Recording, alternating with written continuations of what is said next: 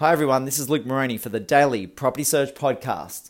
And my topic for today is what do first time investors need to look at when they're first getting involved in property investing? But before I get into this topic, just a general disclaimer that we don't guarantee that you will achieve the same or similar results. The podcast is for general purposes only and should not be regarded as financial or legal advice. So, first time investors, what do they need to look for when they're first starting out? I thought I'd bring into this particular topic because we spoke with and had a property tour over the last couple of days with someone who is yet to purchase a property as an investment or their own home. So they're very green when it comes to investing. So we wanted to get a sense of talking him through some terminology about what's going on in the property market, talking through some of the ideas and thoughts about creating our own investment properties. What are some of the current deals that are out in the marketplace right now? And hearing him ask all these questions really generated some thought around what does one need to do when they're first starting out and i know for me when i first bought my property the first investment property was a bit of a struggle. There was a, a sense that I didn't really know what I was doing. I tried to do it all on my own and made plenty of mistakes. So it is, it is all in a position that we want to avoid people making those mistakes when first starting out. So the first point I'd like to discuss with everyone as when first time investors are thinking about getting started is how much risk are you taking on in your first investment? Now, there's a whole lot of options that are out there in the marketplace. What kind of risk are you taking on? Are you buying in a regional area that has a high unemployment rate? It has a high vacancy rate in rentals. It might not have some growth. Are you buying in a location where there is an influx of off the plan apartments being built and you are looking at a brand new shiny apartment off a glossy brochure and you might be in a situation that the valuation on that particular property might be lower when you actually settle on the property prior um, before prior to actually making the price when you're buying off the plan. So there's a number of factors to think about in taking risk when first investing. Do you get into a situation where you've got an established property um, it is a purchase price of 250,000 and you're getting a rent of 300 or 320. Now, the risk that you might be taking on is is there going to be repairs and maintenance on that older property?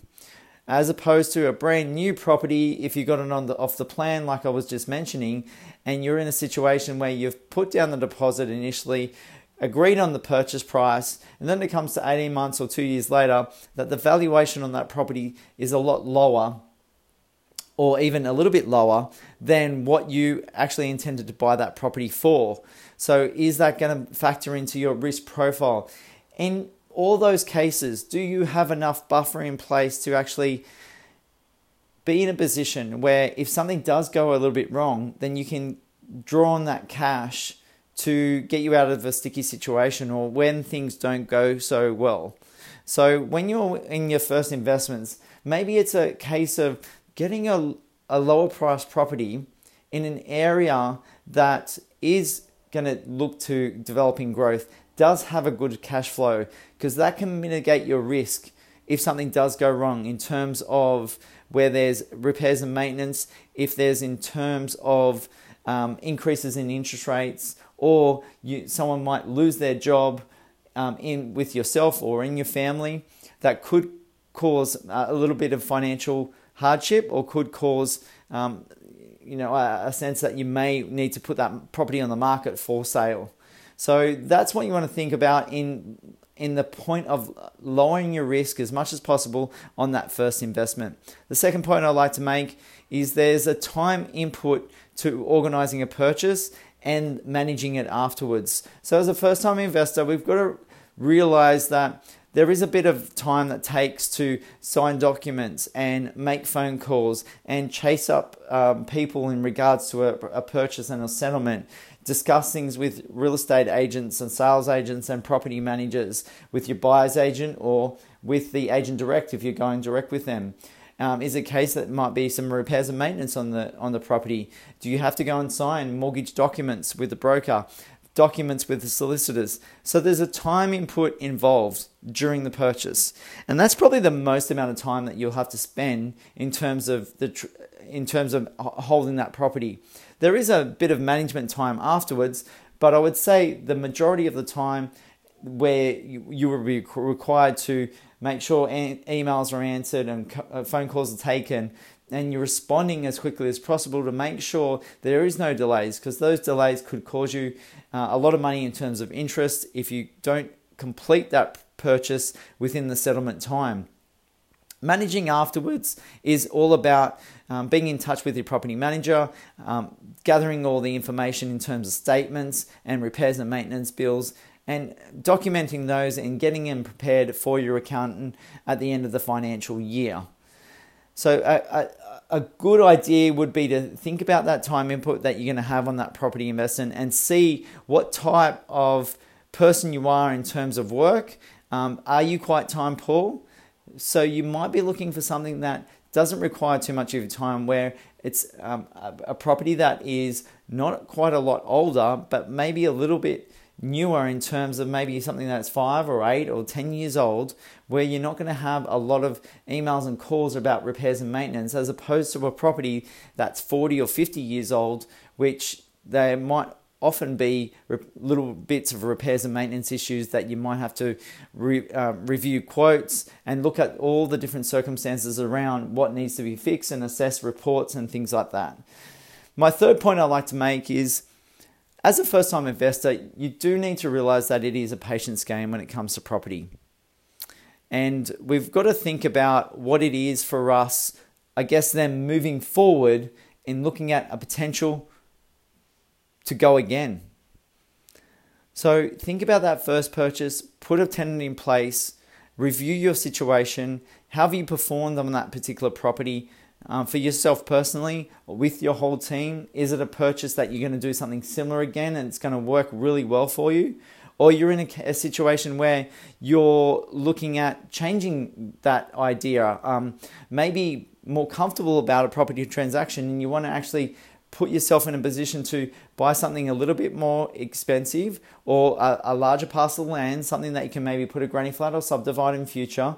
So it gives you different options in through your experiences that you've had in buying that first property compared to maybe buying that second where you've got a bit more knowledge a little bit more education um, you're developing your skills and you're talking to more people about property investing and how things work. So you're gaining all that experience along the way then you can plan for that next property. And remember it's a long-term game that we're playing so it's really important if you can have that patience along the way. Um, all too often, I've seen people where they bought at the peak of the market and they got frustrated with tenants and they've sold two or three years later and they've sold loss at a loss from when they had purchased it.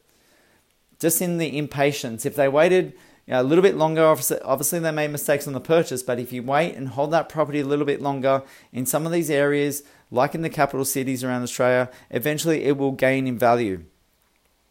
You obviously want to think about if you do sell right now, is it an opportunity where to go to other markets where you can sort of gain make gains where it's sitting in a stagnant market or declining market as well. But I think if you can assess being patient with the property, that in the long run you'll make some gains. But everyone's individual purchases and situations are different, and I do recommend you to all seek out some guidance, some suggestions from either buyer's agents, property strategists to actually help you move forward with a purchase and assessing your portfolio. So, hopefully, that helps you as a first time investor to what you need to look out for when you're first getting involved, looking to press that button, get things started. And yes, it's going to be um, a long road. Yes, it's going to be uh, some ups and downs, like any part of the journey that you experience in other areas of your life. There's some good times and some lessons learned along the way if you do have those speed humps through throughout your property journey. I've had them, and if you speak to any other successful investor, they've had them too. So it's a learning process for us all, and we're constantly learning and growing as we go through and build our property portfolios, create that wealth because it's really serving some great people do some great things in their lives on the back of building these property portfolios. So if you want to go have a, a, a discussion around this, please do feel free to give me a call. My number is 0400 332 377 and I'm happy to have that discussion and help with your movement moving forward as a first time investor. Thank you.